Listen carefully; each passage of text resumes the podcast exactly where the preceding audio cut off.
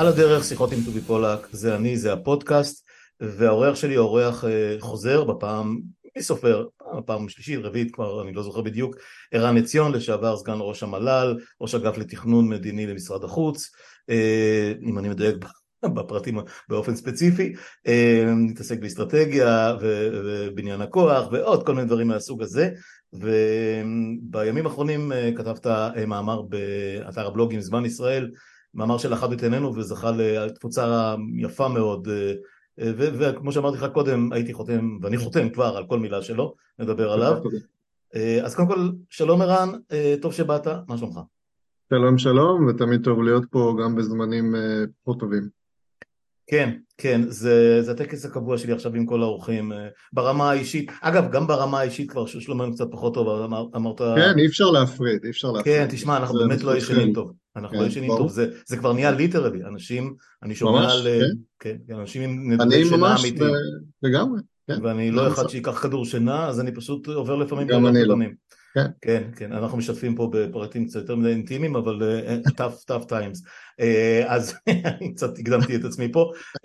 Anyway, um, באמת התחושה היא של התפרקות מוחלטת של כל מערכות חיינו, לנגד עינינו, שידור חי, ממש, אתה יודע, כאילו, כאילו ברמה של... Uh, על פי תכנון מוקדם, הסיפור של איזה מרד של שופט מחוזי בהוראות של בית המשפט העליון, משהו שקורה בירושלים עכשיו, לא הצלחתי לפענח אותו, אני לא יודע אם מישהו מבין בו בכלל, ההידרדרות במצב הרפואה בעקבות ה... או, או אחד הביא את השני, אני לא יודע, מרד הרופאים, קבוצות הרילוקיישן, שזה אולי אקט מחאתי, אבל לא בטוח, בהחלט יכול להיות שזה משהו לגמרי ריאלי, כמובן הסיפור עם הצבא שהתחיל עם uh, ההודעה של הטייסים במילואים שמתנדבים בעצם שהם חוד, שהם בעצם uh, uh, שלד הכשירות המבצעית של חיל האוויר והם אמרו די אנחנו לא משרתים בדיקטטורה. וככה גם עם אנשי שייטת ועם אנשי מודיעין ואנשי סיירות ומבצעים מיוחדים you name it. וזה ממש כבר מתקרב לצבא הסדיר ומשרתי הקבע וקצינים ואתה יודע מה יום אחד גם נגלה גם במטכ"ל כאלה שיגידו אנחנו לא יכולים עוד למרות שאני חושב ש אה, החומר שנמצא שם עכשיו, לא בטוח שהוא איתנו לגמרי, אבל נניח להם כרגע. אמ, ואתה כתבת את המאמר הזה, ובגדול הכותרת שאני נתתי לו זה tough times אה, require tough measures, אה, ובעצם סקרת את, את ה... פחות או יותר את הדברים שחייבים לעשות עכשיו, ואת תחומי האחריות ש, שאסור לתת לאף אחד לברוח מהם, אבל אתה רוצה להתחיל במשהו אחר ש, שאני הייתי קורא לו חיידק טורף או מקרה שבו הגוף תוקף את עצמו. כן, אני חושב שאם יש דבר אחד אה, שחשוב שהמאזינים, הצופים שלנו יבינו, וכל ישראלי וישראלי צריכים להבין עכשיו, ולצערי הם לא יכולים להבין את זה מהתקשורת, שהיא כידוע כבר מזמן לא תקשורת חופשית ולא עצמאית, והיא לא משקפת את התמונה, ב, ב, בוודאי לא בימים הקריטיים האלה, וספציפית בנושא שתכף אני ארחיב עליו, mm-hmm. ולכן אה, איתו אני רוצה לפתוח ולחדד אותו, וזה uh, הקריסה של צבא המילואים, צבא העם, וכמו שאמרת בצדק, שמחלחלת גם מעבר לצבא המילואים, בתוך צבא הקבע ובהמשך גם לסדיר, שהיא הרבה יותר חמורה ומשמעותית מאשר uh, מוצגת לציבור. לצערי גם על ידי הרמטכ"ל אה, ובוודאי על ידי נתניהו וגלנט והקבינט שלו מתכנס. כלומר, אנחנו נמצאים במצב שבאמת אני, אני אפילו עוצר את עצמי מלתאר אותו במלוא חומרתו, ועדיין אני אומר שאם אה, משקיף מהצד, או, או כל ישראלי סביר, אם עוד מותר להשתמש במילה הזאת, היה אה, חשוף לנתונים והיה מבין מה באמת קורה פה, הוא היה באמת נחרד ומזדעזע, כמו שהוא לא היה נדרש לחרדה וזעזוע, למעשה אף פעם בהיסטוריה. אפילו לא ב-73, ערב המלחמה או אחרי המלחמה, אה, ואפילו לא ב-48, אם אפשר לחזור עד שם ולדמיין. כלומר, זה באמת האיום הכי חמור שאני יכול לדמיין על הביטחון הלאומי, שמעולם לא צפינו שהוא אה, יהיה כזה, מעולם לא צפינו שהוא יבוא מבפנים. ואנחנו בעצם, אה, מה שנחשף פה, וזה הדבר שאני רוצה להבליט, זה את מה שקוראים בעברית אה, תסמונת הכשל החיסוני הנרכש, או באנגלית איידס, שהדמוקרטיה הישראלית לוקה בה, שכל כולו אה, מעשה ידי נתניהו והסיינים שלו לאורך השלושים שנים האחרונות, שבא לידי ביטוי בזה שהמנגנונים שאמורים להגן עלינו, על הדמוקרטיה הישראלית, מפני מצבים שכאלה, פשוט לא מתפקדים. זה פשוט דבר בלתי נתפס. כלומר, המצב הוא, ואני בכוונה, שוב, לא מדייק עד הסוף, אבל המצב הוא שהודיע צה"ל אתמול באופן רשמי, אחרי הרבה התפתלויות וזה, ודרך אגב, שר הביטחון כבר, הבנתי, סתר את ההודעה הזאת, או לפחות לא, לא הצטרף אליה, אבל הדרג המקצועי נאלץ להודיע שיש פגיעה כבר עכשיו בכשירות של צה"ל למלחמה. לא כן, ההודעה הייתה מאוד מאוד מעודנת ומגומגמת ביחס למה שאתה מציג כרגע, בלי נכון, להגיד את הדברים. נכון, אבל שנייה, בוא נניח רגע אפילו ש... בפעם, בפעם הראשונה מאז קום המדינה מודיע צבא הגנה לישראל שיש פגיעה בכשירות שלו, והפגיעה הזאת היא כמובן, מה שנקרא אוטואימונית, היא מעשה ידינו. ובמצב כזה, במדינה מתוקנת, וגם במדינה שלנו, עד לפני איזשהו זמן, היו הרבה מאוד מנגנונים שהיו אמורים ל, ל, לפ, לפעול באופן אוטומטי. כלומר, נלך רגע מה, לא יודע, מהקל הכבד או מהראשון שלא יהיה בראש ונמשיך. מבקר המדינה. יש ישות כזאת שנקראת מבקר המדינה. אה, הוא אמור היה כבר מזמן, בתהליך הזה של ההפיכה המשטרית, אה, לעמוד על הסכנות ש... אה, שכל קורא עיתונים, כן, היה, ומבקר המדינה כמובן חשוף לכל החומרים, אז הוא יכול היה להבין הרבה יותר, לחקור ולגלות ולהציף הרבה יותר. ונכון שבדרך כלל מבקר המדינה לא עושה ביקורת בריל טיים, אלא רק ברטרוספקט, אבל במקרה הזה מבקר המדינה ראוי לשמו ולתפקידו, כמובן היה מיד נזעק ומתחיל ל... ל... להרעיש את המערכת ולשאול שאלות. וכמובן שמוסד מבקר המדינה כבר מזמן חוסל ונרקב ולא מתפקד. אחר כך יש לנו את המועצה לביטחון לאומי. המועצה לביטחון לאומי, התפקיד שלה בכל רגע נתון, זה לתת לקבינט הערכת מצב מוסמכת של הביטחון הלאומי, שאמורה לכלול גם את הממדים האלה, של בוודאי ובוודאי פגיעה בכשירות הצבא, או חשש לפגיעה בכשירות הצבא, אה, וממדים נוספים, כולל מה שאנחנו רואים עכשיו עם קריסת הרפואה, בריחת הרופאים לחו"ל, זה הכל דברים שהמועצה לביטחון לאומי אמורה אה, לרכז את ההתראות מהגופים המוסמכים, להציף אותם לקבינט, לוודא שיהיה דיון, להציג חלופות, להתמודד עם... שום דבר מזה לא קורה. אחר כך הקבינט עצמו אמור להיות קבינט שמתכנס באופן תדיר. ואני זוכר, אה, שירתתי תחת הרבה ממשלות, קבינטים היו מתכנסים בגדול כל שבוע, לפעמים יותר מפעם בשבוע. הקבינט הזה לא מתכנס. כי ראש הממשלה לא רוצה לכנס אותו, וכי השרים, המריונט, המריונטות המבישות האלה, לא דורשות אפילו לכנס. כמו בימים הרעים ביותר, יש לנו שרים שאתה יודע, כמו שלושת הקופים, לא רוצים mm-hmm. לשמוע, לא רוצים לראות. הלאה. אה, ראש השב"כ. ראש השב"כ יש לו אחריות לפי חוק השב"כ להגנה על סדרי, אני לא זוכר בדיוק את הניסוח, סעיף 7א או 7ב, להגנה על סדרי המנהל, השלטון, התקינים. לא ניתן להכחיש שיש פה פגיעה חמורה בסדרי המינהל והשלטון. איפה הוא? הוא עשה עם זה משהו? הוא התריע? עכשיו, אין לו קבינט להתריע בפניו, הוא דרש, הוא דפק על השולחן של ראש הממשלה. ראש הממשלה סירב לראות אותו אולי, כמו שהוא סירב לראות את הרמטכ"ל לפני, ה... לפני, לפני חקיקת החוק, עוד שערורייה איומה בפני עצמה. היה צריך לצאת לציבור. באיזשהו דרך, כשראש שב"כ רוצה לדבר לציבור הוא יכול. גם אם הוא לא ממש מתייצב מול מצלמה, אז הוא מתדרך כתב, ויש דרכים... הוא לא סודי והוא יכול להתייצב, זה לא אמור להיות בעיה. כן. אוקיי. הרמטכ"ל. הרמטכ"ל היה צריך, במקום אה, לנסות בצורה באמת פתטית, לא נעים לומר, אה, החל מלהתחנן בפני המילואימניקים ועד לאיים בפני המילואימניקים. הווידאו הזה היה מעורר רחמים ברמות שאני פשוט הזדעזעתי. ממש. ו... והרמטכ"ל הזה הוא לא מינוי פוליטי במובן השלילי של הזה, הוא מינוי מקצועי, אה, יש לו את כל הקרדנשלס לתפקיד, הוא אמור היה לתפקד אחרת. אבל זה בדיוק העניין, שהקריסה של המנגנונים שנתניהו חולל פה במשך 30 שנות אה, קיומו במערכת, ב-incarnations, התגלויות כאלה ואחרות, אה, יצרו פה מצב שכל המנגנוני חיסון האלה קורסים אחד אחרי השני, ואנחנו נמצאים במצב באמת שאני לא הייתי מסוגל לדמיין, שמצד אחד יש קריסה מוחלטת, ומצד שני, כאילו, כמו הקגה כזה שאתה יודע, כבר שטוח, כאילו הכל מת. אף מנגנון, אף, אף חיסון פנימי, אף אה, מנגנוני הגנה של דמוקרטיה, כלום, לא עובד. כן.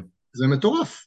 זה וזה, מטורף. וככל שהשעות והימים והשבועות נוקפים, המצב כמובן רק ילך ויחמיר, הוא לא יהיה יותר טוב.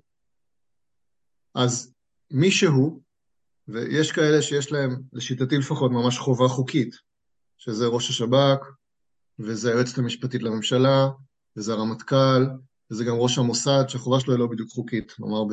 לא. ראש המוסד אני לא מבין כל כך איך- את חלקו בסיפור, אבל נניח... לא, חלקו בסיפור הוא שהנקודה היא שאמורה להיות פה קואליציה של כן, כל אבל הוא לא, ראשי אין לו, גופי הוא לא. כן, הוא לא חוק השב"כ, הוא לא אמור לא, לא, לשמור על סדרי שלטון. חוק- אין חוק לא, לא, אנשים, כי הוא. אמר משהו באיזה כן. ישיבה, באיזה אספת עובדים, אה, אז עשו מזה, הוא יתעורר והוא יציל את כן, המולדת. לא, זה דווקא, זה טוב שהוא אמר. זה טוב, אבל זה לא לא זה הצעת טוב שהוא שלו. אמר, ובהחלט יהיו מצבים, סביר להניח, אם העסק הזה לא ייעצר, שהוא כן יעמוד בדיוק בפני הדילמות שהוא תיאר. תשמע, היינו, היינו בסיפור הזה בזמנו עם התקיפה באיראן, עם אשכנזי, דיסקין ודגן, ש, שהם עמדו מול הדרג, אבל לא נחזור לזה עכשיו. נכון, נכון, אבל הפעם זה לאין שיעור יותר חמור ו... ברור, ברור לגמרי. וסיסטמי.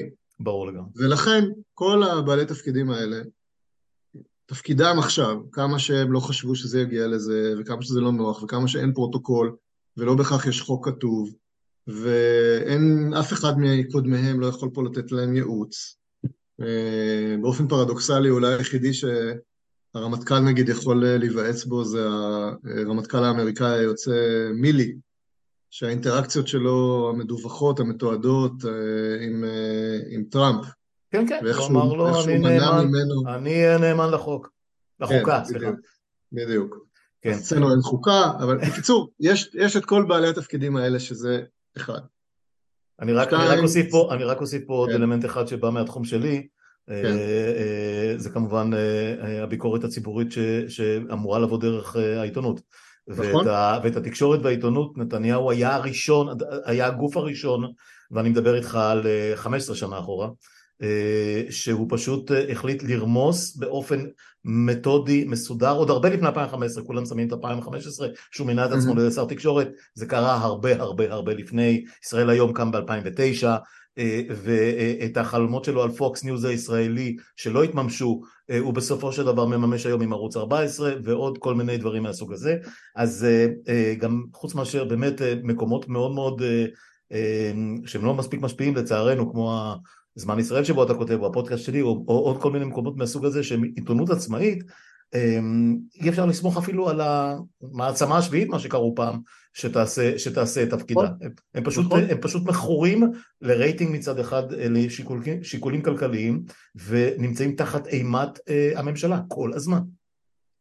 אז, אז יש לנו מנגנון אחר מנגנון שאמורים לתפקד ולא מתפקדים, וזה פשוט מצב באמת שמדיר שינה מעיניי, וזו אחת הסיבות שכתבתי באמת את, ה, את המאמר הזה, ושאני מנסה בכל מקום שאני יכול לדבר וזה, אבל אה, בסופו של דבר יש, יש כמובן את, כל, את המחאה, שיש לה תפקיד מאוד משמעותי פה, והיא כבר מילאה תפקיד משמעותי, והיא תמשיך למלא תפקיד משמעותי, וצריך לחשוב על דרכים יצירתיות, שאנחנו לא נפרט פה איך היא תמלא תפקידים עוד יותר משמעותיים. אה, וזה עולם אחד, אבל העולם הזה של בעלי התפקידים המכהנים, שצריכים עם כל החוסר נוחות uh, to say the least, או אפילו לסכן את תפקידם, לסכן את הקריירה שלהם, אין ברירה, כולם צריכים לקום, זה הזמן, וכן צריך להוסיף, אתה יודע, זה כמעט, uh, גם את זה אני מהסס להגיד, אבל אני אגיד, אני, ידע, אני, אני אופטימי, אני מאמין שאנחנו נצא מהמשבר הזה וכולי. לא יכול להיות אבל- שאחרי אבל הרבע שיקרה- שעה, שאחרי מה ששמעתי ממך ברבע שעה האחרונה, אתה תגיד לי שאתה אופטימי. אני אני אופטימי, פשוט, אבל זה פשוט לא שיקרה- אמין, תסלח לי. אבל מה שיקרה אה, אחרי השבר הגדול הזה, ואחרי שהצד הדמוקרטי ינצח, זה שיקומו מנגנונים, ועדות, ועדת חקירה ממלכתית, שתשאל את השאלות הקשות ותזמן את האנשים האלה ותרצה להבין איפה אתה היית. ואני כן בטוח שכל אחד מבעלי התפקידים האלה שואל את עצמו כבר היום אה, איך הוא אה, יוכל להתייצב בפני אה, ועדה כזאת. והדרך היחידה שבה הוא יוכל להתייצב זה אם הוא יקום ויעשה את מה שאמרנו קודם. כי כרגע הוא נמצא בבעיה. איך לא התרעת, איך לא עשית, איך לא אמרת, למה לא הפכת שולחן, למה לא דרשת כינוס קבינט, למה לא עלית לשידור, למה לא התפרצת לחדרה של היועצת המשפטית לממשלה ואמרת לה, אי אפשר ככה, אמנם נתניהו בתחכומו האפל אה, מנע את האפשרות מראש, כולם חושבים, גם את זה כתבתי נדמה לי, כולם חושבים שהחוק הראשון של ההפיכה שעבר זה חוק ביטול הסבירות, זה לא נכון, זה השני. החוק הראשון שעבר זה חוק הנבצרות, ולא במקרה. נתניהו ידע שהוא הולך לחשוף את עצמו למצב שבו ללא ספק הוא יהיה נבצר, לפי החוק כפי שהיה. ללא ספק, הוא יהיה נבצר. הוא נבצר, למעשה הוא נבצר לשיטתי כבר מזמן, אבל עזוב, לא ניכנס לזה. הוא ידע שברגע שהוא מתחיל לגלגל את ההפיכה, הוא יהפוך להיות נבצר. ולכן החוק הראשון שהוא שינה זה חוק הנבצרות, ויצר מצב שמחסן אותו למעשה מהוצאה לנבצרות. והכל בכוונת מכוון. כן. ועכשיו זה מאותגר בבג"ץ, ויש דיון בתחילת ספטמבר מתישהו בנושא הזה, ואני מקווה מאוד שבג"ץ, אה, היועצת המשפטית הרי אמרה שהחוק הוא בלתי חוקתי וצריך לפסול אותו, מקווה מאוד שהוא ייפסל. כן, יש בעיה בגלל, ש... בגלל שכל חוק שהם מחוקקים עכשיו הם מכנים אותו אה, חוק יסוד, ואז, אה, כן, כן. ואז, ואז זה סיפור כן, שלם, כי בג"ץ לא מוסמך. אני מקווה שגם בג"ץ יתעלה לגודל השעה, כל מה שאמרנו קודם על שומרי הסף אחרים, נכון ודאי, לא פחות אם לא יותר על בג"ץ עצמו. את הביזיון הזה של ה-11-0, אני מקווה שהם מבינים שאסור שהוא יחזור על עצמו, ו... ויש להם את כל הסיבות שבעולם אה, לפסול את התיקון המושחת הזה לחוק יסוד אה, בנושא של הנבצרות, להחזיר את התנאים של נבצרות למה שהיו לפני שנתניהו שינה אותם בגסות, ואז אה, לעורר את הדיון המאוד חשוב של האם נתניהו נמצא בנבצרות. שלשיטתי, חד משמעית הוא נמצא בנבצרות. אה, זה נכון גם במובן, שוב, הטריוויאלי, שהוא מפר את הסדר ניגוד העניינים שלו בהפרה בוטה, מתמשכת. עכשיו אני חוזר למה שאמרנו בהתחלה. יש את כל המכלול הזה של הביטחון הלאומי והפגיעה בצבא, שהוא הרבה יותר גרוע, הוא הרבה יותר מובהק. כלומר, יש פה ראש ממשלה שמחבל ביודעין, במכוון, בכוונת מכוון, בכושרה של ישראל להגן על עצמה, ומחסל את צבא העם, גם בהיבט של הכשירות וגם בהיבטים הרבה יותר עמוקים וארוכי טווח. זה באמת, קשה להאמין שזה קורה, וללא ספק זה דבר שאמור אה, להוציא כל ראש ממשלה, ולא משנה אם שמו נתניהו או שלמה, להעיף אותו לנבצרות מיד. זה פשוט בלתי יאומן שהבן אדם הזה נשאר בתפקיד דקה אחרי שהוא חולל את הדבר המזעזע הזה, שעוד לא ראינו את הסוף שלו כאמור. כן. אז בקיצור, אני מאוד מקווה שזה יהיה התרחיש שיתממש בשבועות, בחודשים הקרובים, שייפסל חוק הנבצרות, שתיפתח הדרך להוצאתו לנבצרות, ושהוא יוצא לנבצרות, ושהיועמ"שית לא תירתע, ושיסייעו בידיה מי שצריכים לסייע בידיה, וזה ראש השב"כ, הרמטכ"ל, במידה מסוימת אולי ראש המוסד ואחרים, ושיהיה ברור אה, כי הרי כמובן נתניהו יטען, עושים לו הפיכה צבאית. הוא כבר, זה כבר הוטען, כבר הספיק, הספיק להגיב על, על ההודעה של היועצת. אני מקווה שזה כבר ברור, ואם לא, שזה יהיה ברור בשבועות ובחודשים הקרובים, שבאמת אנחנו נמצאים במצב חסר תקדים, שבו, שוב, אפילו בלי קשר לעניין המשפטי ולהסדרי ניגוד העניינים וזה, רק על הפגיעה האיומה שהוא אה, חולל. לצה"ל ולביטחון הלאומי, הוא פשוט חייב להיות מסולק, מסולק מתפקידו ולהיות מוחלף, להיות מוחלף בראש ממשלה כשיר, שיתחיל תהליך של תיקון חוקים, ולצורך העניין, כמעט הייתי אומר, לא משנה מי זה יהיה. אה, בוא נגיד שאם לא נתניהו יורד מהבמה, זה חייב ללכת כן. לבחירות, כי הקואליציה הנוכחית והרכב בכנסת הנוכחית, אנחנו כאזרחים לא יכולים לצפות למשהו טוב יותר מהרכב הזה, אבל אני לא רוצה להיכנס לפוליטיקה הספציפית הזאת. אני רק אגיד על זה שבאמת, בוא, אני, דעותיי ידועות, וברור שאני הייתי שמח אם כל הרכב הקואליציוני היה מתחלף, ועדיין, אה, סדרי השלטון וה, והדמוקרטיה הם כאלה, שאם נתניהו מוצא לנבצרות, הפרוצדורה צריכה להיות ממלא מקום. לא, לא בהכרח, לא בהכרח הולכים לבחירות, יתכבד הליכוד, יעשה תהליך דמוקרטי פנימי, יבחר יושב ראש אחר, יתכבדו המפלגות האחרות, יחליטו אם הן רוצות להישאר בקואליציה או לא. עם כל כמה שבעיניי זה לא רק נתניהו, אלא זה גם כל שותפיו. כן. להפיכה הזאת, גם בתוך הליכוד וגם מחוץ לליכוד, שכולם אמורים להיות פסולים ל... לכהונה. פסולי חיתון. כן, ממש. אבל... ערן, אני רוצה לחזור איתך שנייה אחת. כן, אנחנו מגיעים לקטע הפוליטי והוא... הוא כן. בנפשנו והוא, והוא קריטי כי, כי סביבו מסתובב הכל, אבל, אבל לפני זה, כי באמת אנחנו לא יכולים לשלוט כרגע, או המערכות עצמן לא, יכולים, לא יכולות לשלוט כרגע על המהלכים הפוליטיים שהם תלויים אך ורק בחברי הכנסת נכון לרגע זה, ואנחנו יודעים מי נמצא כרגע בכנסת. אני רוצה לחזור איתך לרגע, אני אשתף אותך בשיחה פרטית שקיימתי עם מישהו ש... אה, במודיעין, אה, עבד עם השב"כ, מחובר ומכיר פחות או יותר נפשות הפועלות. והוא התעקש, הוא התעקש איתי שהטמפרטורה ביום ההצבעה עד לרגע הקובע הייתה 95 מעלות, 90, 96 מעלות, אבל כשזה יגיע ל-99 מעלות רגע לפני הרתיחה, אה, ייכנסו ללשכה של נתניהו הרצי הלוי ורונן בר אה, יחד עם חליווה אה, ראש אמ"ן ועוד כמה פיגורות מהסוג הזה וידפקו על השולחן או יהפכו את השולחן וזה לא יקרה. אה, איך הוא אמר לי, או שתהיה הצבעה ולא תהיה ממשלה, או שלא תהיה הצבעה ולא יהיה צבא, או לא זוכר את כל, ה, את כל האיזמים ש, שהוא אה, שיתף אותי שם, ואני אמרתי לו, אני לא אחד שמתערב, ולא אחד שעושה כסף על חשבון תמימותם של אחרים, אמרתי לו no way. אה, ולקח באמת לדעתי שעה, ושמענו בשידור ישיר שנתניהו פשוט נופף, נופף החוצה את הרצי הלוי, לא היה מוכן לראות אותו לפני ההצבעה, לא לשמוע אותו, הוא נפגש איתו למחרת, מה שאתה כבר סיפרת, וראש השב"כ קולו נדם. אה, שוב, בטוח מדבר בכל מיני פורומים שאני לא יודע עליהם ולא שומעים, לא שומעים ממנו, אבל, אה, אבל תשמע, tough times, ואני לא מצליח להבין, ואגב, אני, רק, אשלים, כן. ואז אמר לי אותו אחד, ולא רק הוא, תקשיב, זה... תראה, מה קורה ברחובות. אם עכשיו ראש השב"כ נכנס ומודיע לנתניהו שהוא נבצר, או שעל פי סעיף 7, ב', ווטאבר, אה, הוא אה, עצור, או עצור במעצר בית, או, או מנוע מלהמשיך, אה, חייב לצאת מהלשכה, הרחובות יבערו. ואני אמרתי לו, אם ככה, הוא ניצח.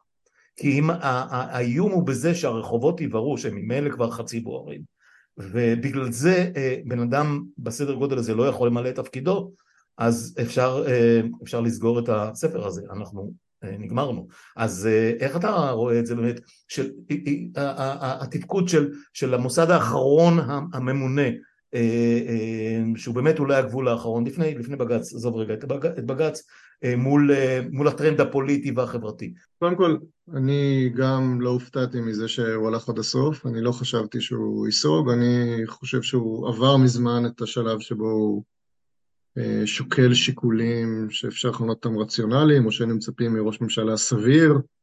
אה, הוא נמצא באיזשהו וקטור אחר לגמרי, שבו באמת המטרה מקדשת את כל האמצעים, והמטרה היא לחסל את המשפט ולהישאר אה, בשלטון כמה שיותר זמן, כל עוד יעמוד לו ליבו. אה, עכשיו, אז במובן הזה צריך להבין שזאת הסיטואציה.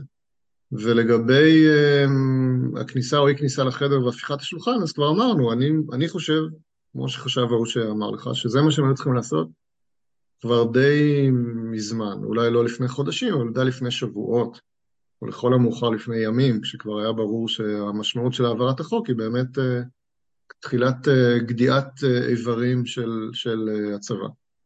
וזה שהם לא עשו את זה, זה מעציב. אה, אני יכול להבין למה, זה באמת מאוד מאוד מאוד קשה, גם דיברנו על זה כבר, אבל אה, זה מה שהם צריכים לעשות, עם כל האי-נעימות שבדבר. ואתה אומר, אה, אתה מתאר איזה scenario של ראש שב"כ, נכנס, זה מאוד מורכב, שוב, כי אין, אין פרוטוקול לזה בשום מקום.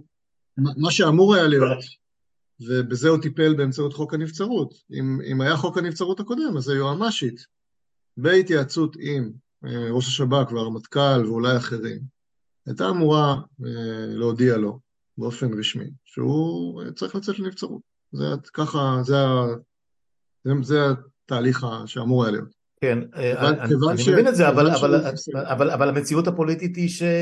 שכמעט אין היתכנות למשהו כזה כרגע, זאת אומרת, איך היית משרטט את הסצנריו לא, שאתה לא כן חושב שאפשר לא כרגע? אני, אני לא מסכים, אני חושב שגם נתניהו לא מסכים. אני חושב שנתניהו תכנן את חוק הנבצרות מכיוון שהוא ידע שזה בדיוק התרחיש שמצפה לו אם הוא לא יעשה את זה. הוא עשה את זה בשביל למנוע את זה. כן, אבל החוק. אוקיי? הנבצרות מדבר. על החלטה שמתקבלת בכנסת. חוק הנבצרות החדש. כן, לא נכון, לא הקודם. נכון. לא הקודם. נכון, לא, לא, הקודם זה, כן. זה סיפור, סיפור של החלטה של, אז אני אומר, של גורמים. נתניהו משפטיים. ידע, נתניהו הבין מה הולך להיות. אותו תרחיש שעכשיו גלגלנו. הוא יוריד, הוריד אותו מהפרק באמצעות חוק הנבצרות. אם עכשיו חוק הנבצרות אה, יושלך למקום הראוי לו, שזה פח האשפה, אז תיאורטית, אנחנו נמצאים שוב באותו מצב כשהיינו, ש- לפני שחוקק החוק, שבו יכולה היועמ"שית, בהתייעצות עם מי שאמרנו, להוציא לו את המכתב. עקרונית, שנייה, שנייה אחרי שמתבטל, שבג"ץ מבטל את אה, חוק הנבצרות, המכתב יכול לצאת לדרך. ובזה אוקיי. מתחיל התהליך. אוקיי. עכשיו, אז- האם רגע, והאם במצב הזה הרחובות יבערו? אני, ראשית, אני בספק. עד היום לא, הביביסטים לא הראו אה, כושר הבערת רחובות. יש להם את. השוטרים שעושים את זה בשבילם, אבל אה, נניח לזה כרגע. לא, לא, המשטרה, תשמע. יש ויש בתוך המשטרה, אני, אבל אני, אני מסכים איתך. משהו אחר. לא, אבל משהו יכול, משהו אחר יכול לקרות, פשוט אה, כן. הוא ימשיך לבוא ללשכה כאילו כלום, ולך לך תשלח משטרה שתוציא אותו משם. יכול להיות, ו... משבר. חוקתי. משבר חוקתי אקסלנס. בהחלט, יכול להיות. כן. אה, אה, זה הרבה פחות נורא בעיניי מאשר המצב שבו אנחנו נמצאים היום. כן, המצב שבו אוקיי, אנחנו. נמצאים היום, שבו, שוב, הכל נשבר ואין מענה חוקתי, הוא הרבה יותר כן. גרוע מאשר המשבר החוקתי. כן, אה, נחזור רגע לצבא, כי הוא, אה, סלע קיומנו, ואני אשתמש כן. במילים של נתניהו עצמו, אה, ואני אני רוצה ללכת. באמת, כמו שאתה אמרת, לראש המערכת, גם מבקר הצבא לא, לא רלוונטי, מבקר המדינה לא רלוונטי, המל"ל, כמו שאנחנו רואים, הוא עוד זרוע פוליטית, צחי הנגבי זה פשוט ביזיון, התפקוד שלו הוא פשוט עוד, עוד, עוד דובר חרוף של, של, של נתניהו, אה, מה שגם לדעתי הקודם, הקודם לא היה רחוק מזה, אבל הפעם זה ממש מינוי פוליטי, הוא אפילו לא יוצא מה- מה- מה- מאותו מיליה שאתה היית, אה, ו- ואחרים היו, מה שלא נגיד יוסי כהן, הוא היה במוסד, אתה יודע, איך שלא, איך שלא נסובב את זה, זה, זה מינוי פוליטי פר אקסלנס. ו... אז נשאר הרצי הלוי. עכשיו, תשמע, אני לא מקנא בו, הבן אדם נראה מרוט ומסכן, ומשדר הכל חוץ מאשר מפקד עליון. ועדיין הוא הולך עם דרגות רב, רב אלוף, הוא, הוא הרב אלוף המכהן היחיד כרגע, אין, מתר, אין, אין מעליו שום דבר חוץ מאשר uh, הממשלה, ראש הממשלה. Uh, אתה יכול לנסות להבין מה עובר עליו ומה בעצם עומד uh, uh, לרשותו? איזה, איזה, איזה אמצעים עוד נשארו לו חוץ מאשר להגיד אנחנו ברמת כשירות 90 אחוז ובעוד שבוע יהיה 80 אחוז ובעוד, ובעוד חודש יהיה 50 אחוז? זאת אומרת, זה נראה לי נעבכי ברמה, לא יודע איך להגדיר אותה, באמת מעליב. מה, מה רמטכ"ל כזה יכול לעשות? קודם כל יכול להתפטר. אוקיי, מה עשינו לא בזה? יודע, אני לא יודע אם זה מה שהייתי ממליץ לו לעשות, ואני לא יודע אם זה מה שהייתי עושה במקומו, אבל אתה שואל איזה אופציות יש לו, יש לו את האופציה להתפטר. להגיד, הגיעו מים עד נפש, הצבא לא כשיר, אני במצב הזה לא יכול לקחת, לממש את אחריותי כרמטכ"ל. אה, וזה לא צריך להיות הדבר הראשון שהוא עושה, אבל הוא בהחלט יכול להיכנס לנתניהו, להגיד לו, שמע, אם לא תעשה ככה וככה, אז אני אעשה ככה וככה.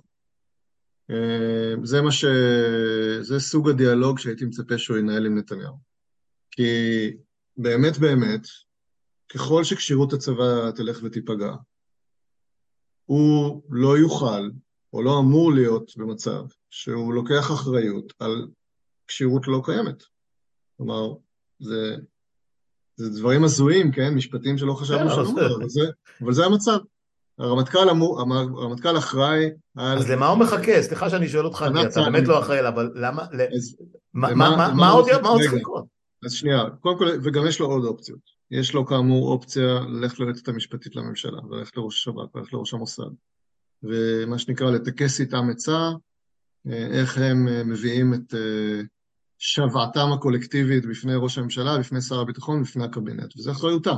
זה, זה דבר שצריך לקרות. וזה שמנעו ממנו באמת להציג את זה, אה, וזה שלא כינסו קבינט, ולא כינסו ועדת חוץ וביטחון, מתכנס מחר פעם ראשונה, כל הדברים האלה זה דברים שהוא היה צריך לזעוק עליהם לטעמי, היה צריך לזעוק עליהם בקול הרבה יותר גדול. למה הוא לא עושה את זה? שמע, כמו שאמרנו קודם, זה מאוד מאוד מאוד קשה, הוא פועל במערכת לעומתית. אה, הוא יודע שלא רק שהוא לא יזכה על זה להערכה ולקרדיט, אלא מה- מהממונים עליו ומהסביבה שבה הוא פועל, אלא להפך. אה, הוא יודע שהוא מסתכן בפיטורין, לא זוכר כרגע מה הליך פיטורי רמטכ"ל, אבל זה בטח, אתה יודע, הממשלה מינתה, הממשלה יכולה לפטר. אוקיי, הוא יכול. אז זו החלטה מאוד מאוד מאוד קשה, שאף אחד מקודמיו לא עמד, לא בא ולא משהו קרוב לה. אז צריך לגלות אמפתיה, וזה באמת מצב מאוד מאוד קשה, ואפשר להבין את הקושי. מצד אחד. מצד שני, כאמור, באמת הגיעו מים עד נפש, והוא... The buck stops here, כמו שהאמריקאים אומרים, ואין לו, לו ברירה, הוא חייב, אסור לו למשוך את זה יותר, כי הנזקים הולכים ומצטברים, והוא רק צריך למצוא את הדרך החכמה לעשות את זה, וכן, הוא צריך גם לדבר לציבור, זה לא מספיק במצב הזה לבוא לראש הממשלה ולקבינט ולוועדת חוץ וביטחון, הוא צריך גם להתעסק בפני הציבור. בשביל זה הוא צריך, לא, בשביל לא זה הוא צריך את האישור של, של הממשלה או של שר הביטחון. הוא צריך ואישור כזה לא יינתן. ואם הוא לא יקבל, אז הוא צריך לעשות את זה בלי אישור. אה, כי זה חלק מחובתו. כמו שהוא נראה בווידאו ההוא, אני לא בטוח שזה הדבר הכי נכון. אני שואל את דעתי, זו דעתי, לא, לא, זה מה שהוא צריך לעשות. אני מבין את זה, אני רק, אה, אתה יודע, פתאום חבשתי כובע שמעולם לא הייתי בו, של יועץ תקשורת, אה, צריך לקבל כמה שיעורים של נחישות, אבל אני באמת לא, לא בקטע של לתת ציונים. כן. לא, לא מקנא בו בכלל.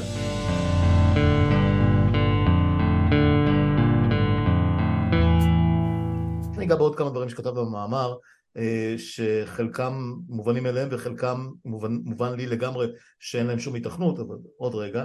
אה, אתה רואה סצנריו אה, שבה, שבו הערב, מה אנחנו, חמישי, או לא יודע, ב- ביום דרמטי, בערב דרמטי, או בשמונה בערב, כמו שמקובל פה בארץ, mm. מתייצבים באולפנים או, או במסיבת עיתונאים שכולם משדרים במכה אחת נשיאת בית המשפט העליון, היועצת המשפטית לממשלה, פרקליט המדינה, רמטכ"ל, ראש, ראש רב"ק, ראש מוסד, בשורה אחת, ואומרים אנחנו מתפרקים והממשלה הזאת לא יכולה להמשיך לתפקד, וראש הממשלה הזה לא רשאי, איזושהי, איזושהי אמירה ש, שהיא לא מתחכמת ולא המבצר נפל או לא נפל, אלא מה כן. שנקרא להכות, להכות על ראש ה... על, על, עם פטיש חמש קילו על, על חמישה קילו, על, על, ראש, על ראש הקנוניה כמו שצריך, אתה רואה מצב כזה? אני בהחלט חושב שזה סוג הדברים שצריכים לקרות, אה, מכיוון שכמו שאמרנו, כל המנגנונים הפורמליים לא מתפקדים, אז צריך לייצר פה מהלכים לא פורמליים אה, וחסרי תקדים בשביל להתמודד עם מצב ועם איום שהוא חסר תקדים. וכל נושא תפקיד לא יכול יותר להסתפק רק בגזרה הצרה שבה הוא לכאורה פועל או במנדט הפורמלי שלו, אלא צריך להתעלות לגודל השעה ולהבין שיש פה קריסה, והוא, יש לו תפקיד למלא למניעת הקריסה הזאת. גם אם שוב, זה לא היה כתוב, זה לא נאמר לו בחפיפה, וזה לא, לא כתוב בשום מקום ב, בהגדרות התפקיד שלו. בטול. והם צריכים לעשות את זה. בטול. כן. כן. אה, כן. אמ, תשמע, יהיה לזה רייטינג עצום, אני כבר מבטיח לך, אה, אם רביעייה או חמישייה כזאת תתייצב מול המצלמות. אני מסופק אם נראה את זה בזמן הקרוב מאוד, אה, וזה אולי לא הסיכום של השיחה שלנו כרגע, של הפרק, אבל אני מופתע מאוד אם זה יקרה, אבל יותר מזה, אני חושב שאם אם, אם וכאשר זה יקרה, זה יקרה רגע אחד מאוחר מדי ולא רגע אחד מוקדם מדי.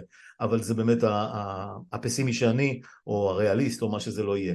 אבל אתה דיברת גם על אה, בג"ץ, על, על ההחלטות שבית המשפט העליון צריך לקבל עכשיו, אה, ואני כמובן מסכים איתך לגמרי, אבל הרקורד כפי שאנחנו מכירים אותו, שבית המשפט העליון בכלל, ו, וזה, כל פעם אני חייב, חייב לחזור לדבר הזה, זה מחרפן אותי שה, שהימין כל הזמן בא בטענות, בעיקר לבג"ץ, עזוב את העליון, שהוא ערכת ערעורים, ולבג"ץ.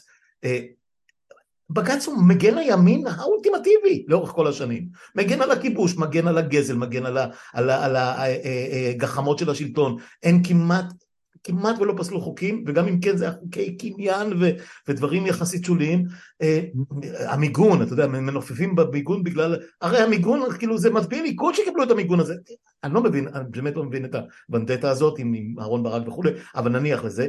אה, ראינו שחיות הובילה את בית המשפט העליון הזה לאותו בג"ץ 11-0, וראינו אה, שהשופט המחוזי חתם על ההסדר השערורייתי של דרעי, שעכשיו הם מנסים לקמבן באלף ואחד, נכון שבג"ץ תיקן את זה, אבל לא בגלל סבירות בכלל, תיקן על, על, על השטק ו, ומשהו שאיכשהו הם מנסים לעקוף, אה, והתיקון הזה של החוק שהוא נכנס, נכנס לתוקף, הם לא הקפיאו, הם, הם קבעו שהם ידונו ב, ב, בחוק הסבירות בספטמבר, שזה יהיה פחות או יותר הדיון האחרון שחיות תוביל, אה, אבל כרגע החוק הזה בתוקף. אז, אז, אז איך אפשר, לדעתך, לטעמך, איך אפשר לבנות על זה ש, שבג"ץ אה, אה, ימלא את התפקיד כפי שאנחנו רואים, שהוא, רואים, רואים לנכון שהוא יעשה את זה? אני לא, אני לא צריך לראות זה קורה.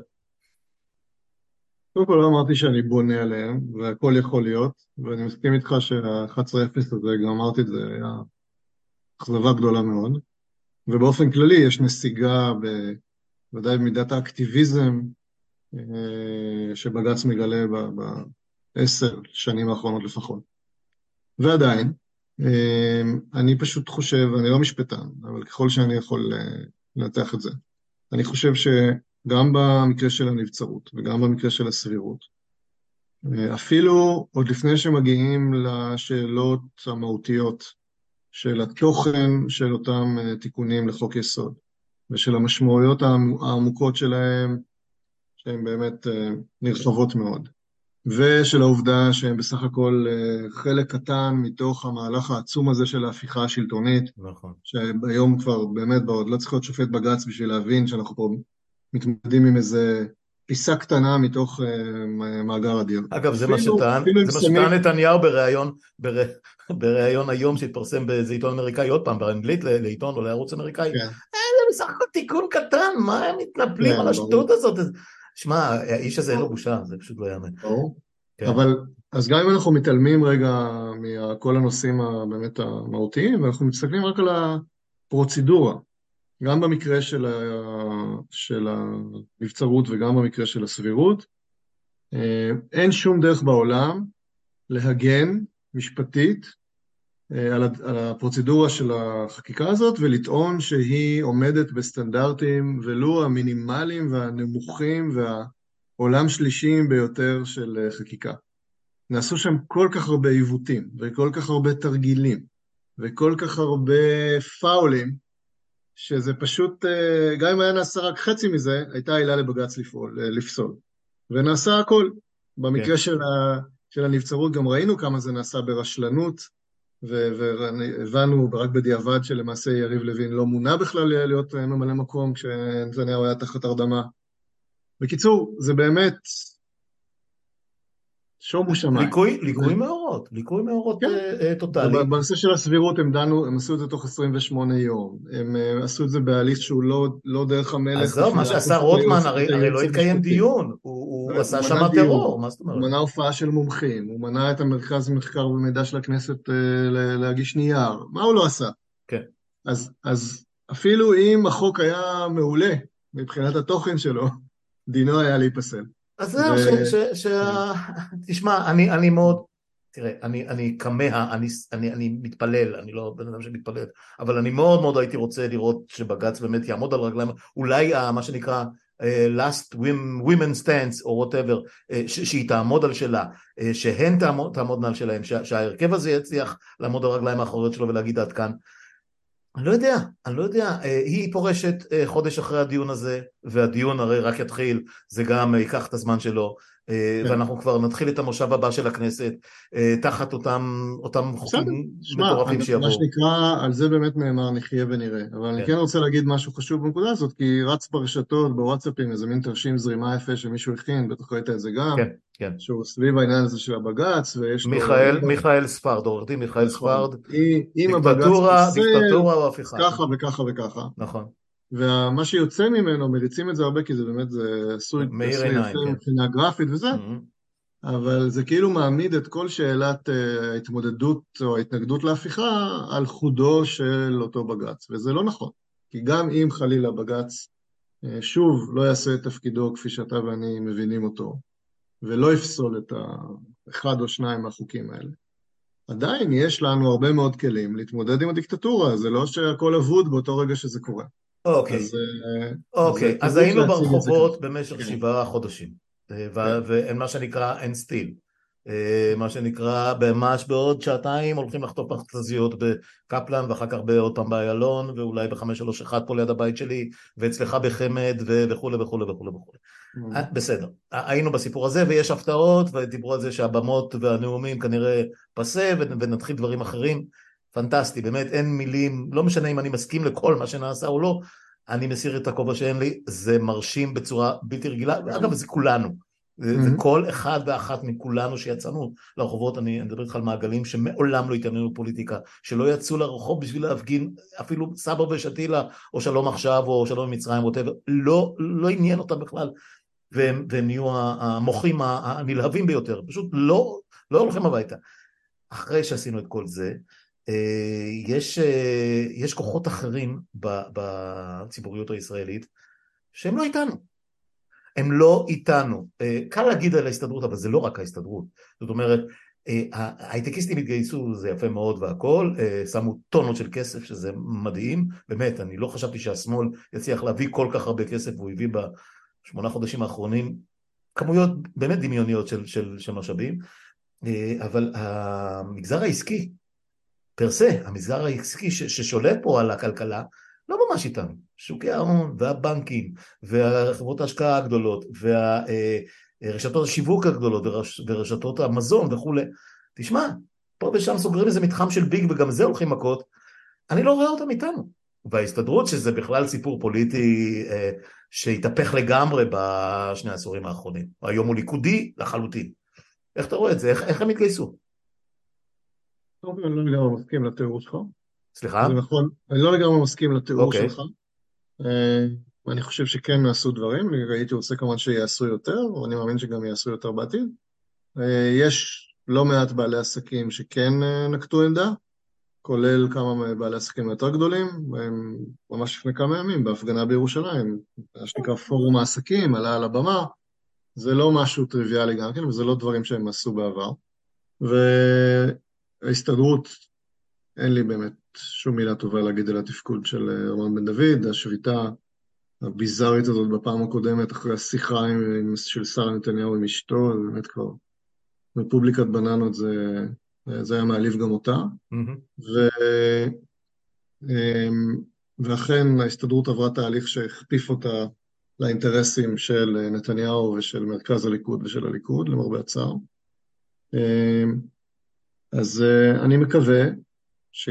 שלאור העובדה שהמצב יידרדר, אז יש, תהיה חשיבה מחדש, גם אה, בהסתדרות, גם בוועדים, גם אצל המעסיקים, עוד נראה. אה, שוב, גם פה אני לא יכול להגיד שאני בונה על זה, אבל אני לא חושב שזה אה, בגדר משהו שהוא בלתי אפשרי. זה יכול לקרות, זה פונקציה של חומרת ההידרדרות, וכיוון שכנראה ההידרדרות תהיה חמורה, אז אני מאמין שגם יהיו שינויים בעמדות ובפעולות של הגופים האלה. כן, אה, אני, אנחנו תכף נתחיל אה, ככה להתכנס לפרק המסיים או לחלק המסיים של השיחה הזאת אה, ואני עוד רוצה להגיע איתך לדבר שאתה מתעסק בו הרבה שזה יחסי מדיניות נקרא לזה ככה, פוליטיקה כן. בינלאומית, יחסים בינלאומיים בעיקר בינינו לבין אנחנו הרי שייכים להם פחות או יותר, דיברו על המדינה החמישים או החמישים ואחת או החמישים שלוש, לא יודע איך סופרים את זה, אבל שמע, אני לא, לא מצליח להיזכר, כל הזמן מזכירים את בייקר ו, ועם המספר טלפון שהוא שלח לשמיר שהתקשר אליו אה, לפני ועידת מדריד וכל מיני דברים כאלה, אבל באמת מין אה, אה, אנטגוניזם כל כך חריף, לא של האמריקאים כלפינו, שלנו, של מדיניות ישראלית, של, של, של, של ירושלים מול וושינגטון, זה לעומתיות של, ו, וזה בא מהבן אדם שהוא הכי אמריקאי, הכי אמריקנופיל, הכי אחי אחד שאם הוא היה נולד שם הוא היה בכלל מתמודד להיות סנאטור ונשיא שם. איך מתמודדים עם הטירוף הזה? איך אתה רואה את זה? שוב, אני לא לגמרי מסכים עם התיאור שלך. אני חושב שמה שנתניהו עושה, כיוון שהוא באמת, כמו שאתה אומר, אה, לא פחות אמריקאי ממה שהוא ישראלי, והחינוך הפוליטי שלו אמריקאי, והטקטיקות הפוליטיות שלו הן אמריקאיות, אה, הוא הבין יחסית מוקדם, שהפוליטיקה האמריקאית של. יודע מה, עשר שנים האחרונות, היא כבר לא פוליטיקה, מה שנקרא, ביי אה, פרטיזנית, אלא היא פרטיזנית לחלוטין. והוא למעשה שם את כל הז'יטונים שלו ושלנו על הצד הרפובליקני, על חשבון הצד הדמוקרטי.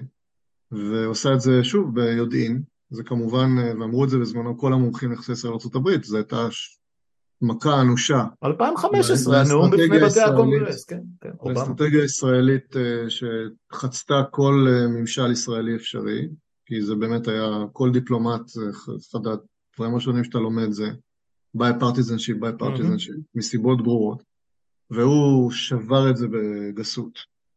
וברגע שהוא עשה את זה, הוא איבד את עולמו בצד הדמוקרטי, והוא הבין שזה מה שהולך להיות, ויותר מזה, גם בצד היהודי, כי 80% מהיהודים דמוקרטים. ליברלים, כן. והוא הלך לאבנגליסטים ובנה עליהם, והדברים ידועים. אז כשהוא מסתכל על ארה"ב היום, הוא מסתכל בעין אחת, הוא מסתכל בצד הרפובליקני, הוא מקווה שטראמפ יזכה שוב, שלמרבה הזוועה זה לא תרחיש בלתי, הוא בלתי סביר, אבל הוא בהחלט לא בלתי אפשרי, כן, כן, בדיוק. ו... וזה מה שמניע אותו. כלומר, ארה"ב בשבילו היום זה כבר לא, אתה יודע, כמו שראשי הממשלה הקודמים הסתכלו, הוא מסתכל על החצי שלו, ומדבר על החצי שלו. ו... למרות שגם החצי שלו לא לגמרי איתו כבר. לא, לא, כמו שהיה, לא כמו שהוא היה רוצה שיהיה. יכול להיות, בסדר, אבל uh, מה שנקרא, עם זה הוא יתמודד. Uh, אם, אם יהיה ממשל רפובליקני, הוא יתמודד איתו. שמע, הבחירות, הבחירות שם בעוד שנה, בעוד שנה וארבעה, שלושה חודשים, והממשל, אם יתחלף, זה יהיה רק בעוד שנה וחצי. כן, אני גם מקווה אה, שעד אז... אין לנו את הלוקסוס לחכות עד אז. אני מקווה שעד אז גם הוא כבר לא יהיה פה. אה, זהו, כן. אנחנו מסתכלים על טווחים שאנחנו לא יודעים... אבל זאת ההסתכלות שלו, כן. זאת ההסתכלות שלו, ומבחינת עכשיו ההסתכלות שלי על מצב יחסי ישראל לארה"ב, אז כמובן, המצב הוא מאוד מאוד לא טוב. נתניהו אה, שבר למעשה את האמון באופן טוטאלי. הוא התחיל עם אה, דפיציט מאוד מאוד גדול באמון והעמיק אותו עוד ועוד. התחיל הכי מהר שהוא יכול ואז הגביר, כמו שאנחנו אומרים. בדיוק. השאלה המעניינת היא כמה רחוק ביידן ילך אה, בהקשר הזה באמת של אה, ענישה. הוא הלך הרבה יותר רחוק מאשר רוב, כמעט כל הפרשנים שהיו פה אמרו. ואף אחד לא ראה, זה לא מעשי, זאת אומרת, הוא לא, לא עשה מה שנקרא acts, אבל, אבל כן. מה, ברמה הוורבלית? לא חשב, לא חושב שציפו לזה. נדמה לי. אה, אני חושב שהוא הוא עושה דברים שקודמיו לא עשו, אבל הוא עשה את זה בתגובה למצבים שקודמיו okay. אוקיי. לא התמודדו איתם. אז... אה, אובמה, לא- אובמה לא רקדו לו, על אובמה נתניהו רקד על הראש. אני לא חושב שאובמה היה פחות חריף, אוקיי? אם אה, במצב כן, הזה. כן, אבל הוא הזמין אותו, הוא עדיין הזמין אותו פעם פעם. טראמפ היה נוהג אחרת לגמרי. כן, כן, לא, אנחנו משווים בתקופות שזה קשה מאוד. כן, אה, אבל, אה, אבל השאלה היא כמה... אבל זה לא רק ארצות הברית, ערן, זה לא רק ארצות הברית, זה... תראה... כן, אה, יש פה אסטרטגיה של נתניהו, ששוב, היא התחילה הרבה קודם, היא לא התחילה עכשיו. היא התחילה, גם כן, לדעתי עשר שנים פלוס מינוס, של מה שנקרא דיברסיפיקציה של יחסי החוץ של ישראל. עם עלייתם של סין, הודו, ברזיל, מה שקראו הבריקס. ורוסיה כמובן במשך שנים. כן, הוא uh, חיפש דרכים להשתית את uh, יחסי החוץ של ישראל גם על uh, היחסים עם המעצמות האלה, על חשבון הקטנת התלות בארצות הברית. שמבחינה אסטרטגית, אני חייב לומר, יש בזה היגיון, וגם אני כשהייתי בתפקידים תמכתי בזה באופן עקרוני, אני חושב שהתלות של ישראל בארצות הברית היא מאוד לא בריאה, אני גם נגד המשך הסיוע הביטחוני, אני הייתי מוותר עליו כבר מזמן. למרות שהייתי במערכת, כתבתי על זה ניירות, כמובן הייתי קול בודד. אה, לא בודד, אבל במיעוט. ואני חושב שמה שקורה היום זה שבאמת יש, שני הצדדים מתרחקים זה מזה. כלומר, גם נתניהו לוקח את ישראל לקוטב האנטי-דמוקרטי, הסמכותני, האוטוריטרי של היחסים הבינלאומיים. גם ארצות הברית משיקוליה מתרחקת, בוודאי מממשל נתניהו, אבל במובנים מסוימים גם מישראל ומהמזרח התיכון, וגם זה דברים שכבר נאמרו. העניין הוא שהיום לנתניהו או לישראל אין כל כך אלטרנטיבות, כי רוסיה כרגע לא על הפרק, וסין היא סדין אדום תרתי משמע אה, בפני אה, כמעט לא, כל העולם המערבי. מה נשאר עוד? אם וכאשר נתניהו יתראיין אצלך, אז הוא, he will beg to differ, הוא יסביר לך. אני ראיתי שהוא נפגש עם סגן שר החוץ השבוע. אם הוא ידבר בכנות, והוא לא יעשה את זה כמובן, הוא היה אומר לך שתתפלא, מה שנקרא, ויש הרבה דברים שאפשר לעשות עם הסינים והרוסים. בטוח שאפשר לעשות דברים ואני יודע, אני לא יודע, אני משער שעושים ובוודאי עם הודו שכל הזמן עושים שהיא נכון. מעצמה לא קטנה, הכל בסדר ועדיין חשבנו לא, שאנחנו... זה יותר מזה, זה יותר מזה כי נתניהו באמת באופן מודע לוקח את ישראל לעולמות מה שנקרא האי-ליברליים, הלא דמוקרטיים, הסמכותניים. יש לו, לזה, יש לו לזה בני, בעלי ברית בהונגריה, בפולין, בברזיל, ברוסיה, בסין וכולי. Mm-hmm. והוא לגמרי, מה שנקרא, all in. כן, אה, הוא all in אה, להיות, אה, איך קרא לזה פרופסור אבי שגיא שמתראיין אצלי הרבה, מדינת סף דיקטטורית או מדינת דיקטטורית רכה, שזה נהדר, אתה יודע, הגדרות של פילוסופים זה דבר נפלא. יש הגדרות שאני אוהב של האקונומיסט, של מדד הדמוקרטיה של האקונומיסט, ישראל לפי המדד, יש שם democracy, ואז flawed democracy, ואז hybrid regime. ישראל היא flawed democracy כבר מזמן, וכנראה בדירוג הבא שיתפרסם היא כבר תהיה hybrid regime. נהדר. נהדר, hybrid זה כן. תמיד טוב, אה, כן, זה להיט היום. בין דמוקרטיה ל... כן, כן, ברור, ברור. אה, אה, דמוקטטורה קוראים לזה כן, בעברית שהמציאו פעם בעיתונים. לסיום, ברמה האישית, ואני אשתף אותך, לא בעניינים אישיים שלי, אבל באמת מסביבי בכל מקום, אנשים הולכים עם פרצופים בישבן, אתה יודע, אני אגיד את זה בצורה הכי מעודנת, ואשכרה בודקים, בודקים אופציות, בודקים איך להוציא מפה את הכסף, אה, בודקים מה יקרה לחסכונות אם וכאשר מה שיהיה, בודקים האם, הנה בדיוק אתמול נדמה לי ראיתי איזה ידיעה על זה שגם אלה שירצו לעזוב ויטילו להם מיסים וקנסות ברמה של, ברמה של יש כן. לך לא יודע מה מיליון שקל אתה תשלם 150 אלף רק בשביל להוציא אותו מכאן או אלף ואחד דברים כן. מהסוג הזה ואני לא אתפלא כמו אם גם יעשו כמו שאורבן עושה יכניס את הידיים לכיסים הפרטיים ולכיסים של חברות פרטיות כי מי ימנע מהם? הם יחוקקו חוק, זה קל מאוד. אה, ואנשים בודקים אופציות ללכת מפה, אחד אחרי השני. אני מכיר כבר הרבה מאוד אנשים, בעיקר משפחות, בגיל, בגיל האמצע, זאת אומרת זוגות נניח צעירים פלוס, אנשים בני 40-50 עם מקצועות ש, ש, שהם יכולים להרשות, להרשות לעצמם את המהלכים האלה וגם כאלה שהם בסביבות הגיל שלי, שזה עם נכדים כבר, אה, איך אתה רואה את זה? אתה, אתה גם חש את ה vibe הזה שמתהלך סביבך? ברור, אי אפשר שלא לחוש. אה, ויש לי חברים שמדברים על זה וככה. אישית אני חייב לומר שאני לא שם. אתה יודע, יש את הטיעון השחוק שמשתמשים בו הרבה מעבר לטיעונים הפטריוטיים הידועים, על כמה שזאת ארצנו וזאת שפתנו ועמנו וחברינו וכולי. אה, שאנחנו נמצאים היום להוותנו במצב שבו מדינות שבעבר היו נתפסות כמאוד מאוד אטרקטיביות להגר אליהן, כבר לא בדיוק כאלה. כשאתה חושב, אה, נניח שעכשיו היית פורס את המפה ונניח שהעולם כולו היה, היה פרוס בפניך, מספר המדינות שאתה אומר, אני גם uh, באמת יכול להגר אליהן, אני גם uh, אוכל למצוא שם עבודה ולהתפרנס, אני גם ארגיש שם טוב כי מדברים אנגלית וכולי וכולי, ומבחינה דמוקרטית אני בטוח שזה מבצר שלא ייפול, רשימה מאוד קצרה ומתקצרת. כן.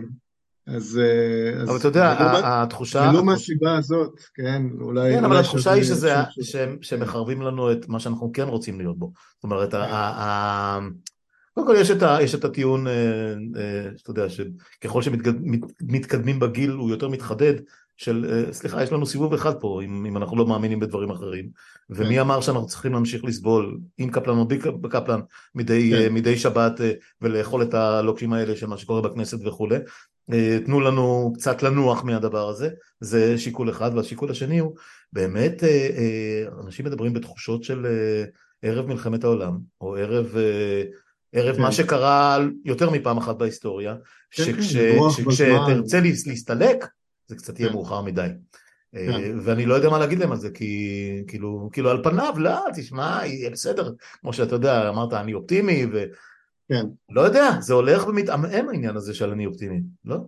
כן, אז אני מציע לתעל את החששות והפחדים והחרדות, אה, שאני לגמרי מבין אותם, לכיוונים של אה, מאבק והתנגדות, ויציאה לרחוב, וגיוס חברים נוספים. למאבק, ודרכים חדשות ויצירתיות, ולא מיצינו, לא מיצינו, יש עוד הרבה מה לעשות, ואני מאמין שבאמת בסוף ננצח. אה, אני לא יכול, אתה יודע, אין לי שום דרך לסתור את מה שאמרת כרגע, ואני גם אם הייתי רוצה, וגם אם הייתי רוצה אני לא אעשה את זה, כי אחר כך כן. לא תבוא אליי שוב. אז, אז נחליט שזה אקורד הסיום של השיחה הזאת, ואני, ואני אמנע מלהוסיף את שלי כאן כרגע, מי שמכיר מספיק טוב כבר יודע, כן, אבל אני באמת, אני פה, אני פה, תקשיב, אני פה, והמשפחה פה, וזה נורא נורא קשה לשנות את ה... את הצומוד הזה, כמו שהפלסטינים, כן, זה מילה עמיתנו, טובה. מילה מצוינת. אה, אני כן יכול להגיד לך, בלי קשר לתחזית ואופטימיות או פסימיות, שכמעט, כמעט, אני מנסה לחשוב, כל, בכל מעגל של חברים שיש לנו, אישיים וצבא ואוניברסיטה ועבודות וכולי וכולי וכולי, כמעט אצל כולם, לפחות בן משפחה עם אחד או שניים או שלושה מהדורות, הצעיר, מהדורות הצעירים יותר, לא קרה. כבר לא כאן כמה שנים טובות, מגדלים את הילדים שלהם, את הנכדים של החברים, אה, בקנדה, בארצות הברית, בהולנד, באנגליה, באמת all over, וזה כמויות שאני לא זוכר בעבר, פשוט לא זוכר, אבל אולי זה רק הזיכרון שלי, גם זה דברים שנחלשים. ערן עציון, נדמה לי שככה לא. בלי להתכוון אפילו סקרנו אה, ועברנו על כל פרטי המאמר שלך והיינו גם צמודים לאקטואליה כפי שהיא מתרחשת לנגד עינינו.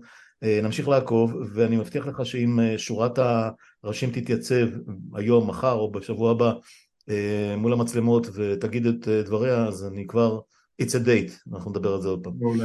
תודה. תודה רבה. ביי.